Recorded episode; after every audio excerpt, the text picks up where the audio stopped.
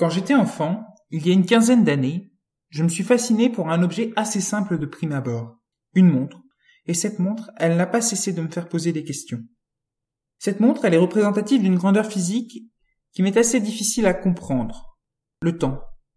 Et finalement, elle a ouvert la voie à tout un tas d'autres questions. Disons que c'est probablement cette montre qui est l'objet qui a su le plus éveiller ma curiosité d'enfant.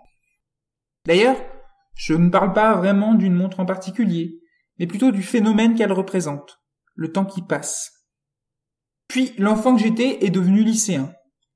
Durant cette période, j'ai pu découvrir les sciences physiques et les mathématiques pour lesquelles j'ai développé un intérêt certain. C'est en prépa que j'ai découvert le traitement d'images, tout d'abord autour d'un projet qui visait à reconnaître l'écriture de mots à l'aide d'un ordinateur. Ce qui me fascinait dans un premier temps, c'était le fait que reconnaître un mot ou même une lettre me paraissait simple. Mais demander à un ordinateur de le faire, c'est-à-dire essayer d'expliquer la méthode que j'utilisais, était beaucoup plus compliqué.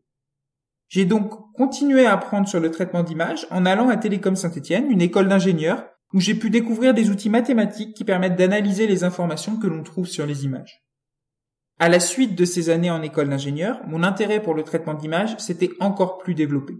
Et j'ai donc débuté une thèse qui vise à interpréter les images d'objets microscopiques pour aider à l'analyse d'échantillons biologiques.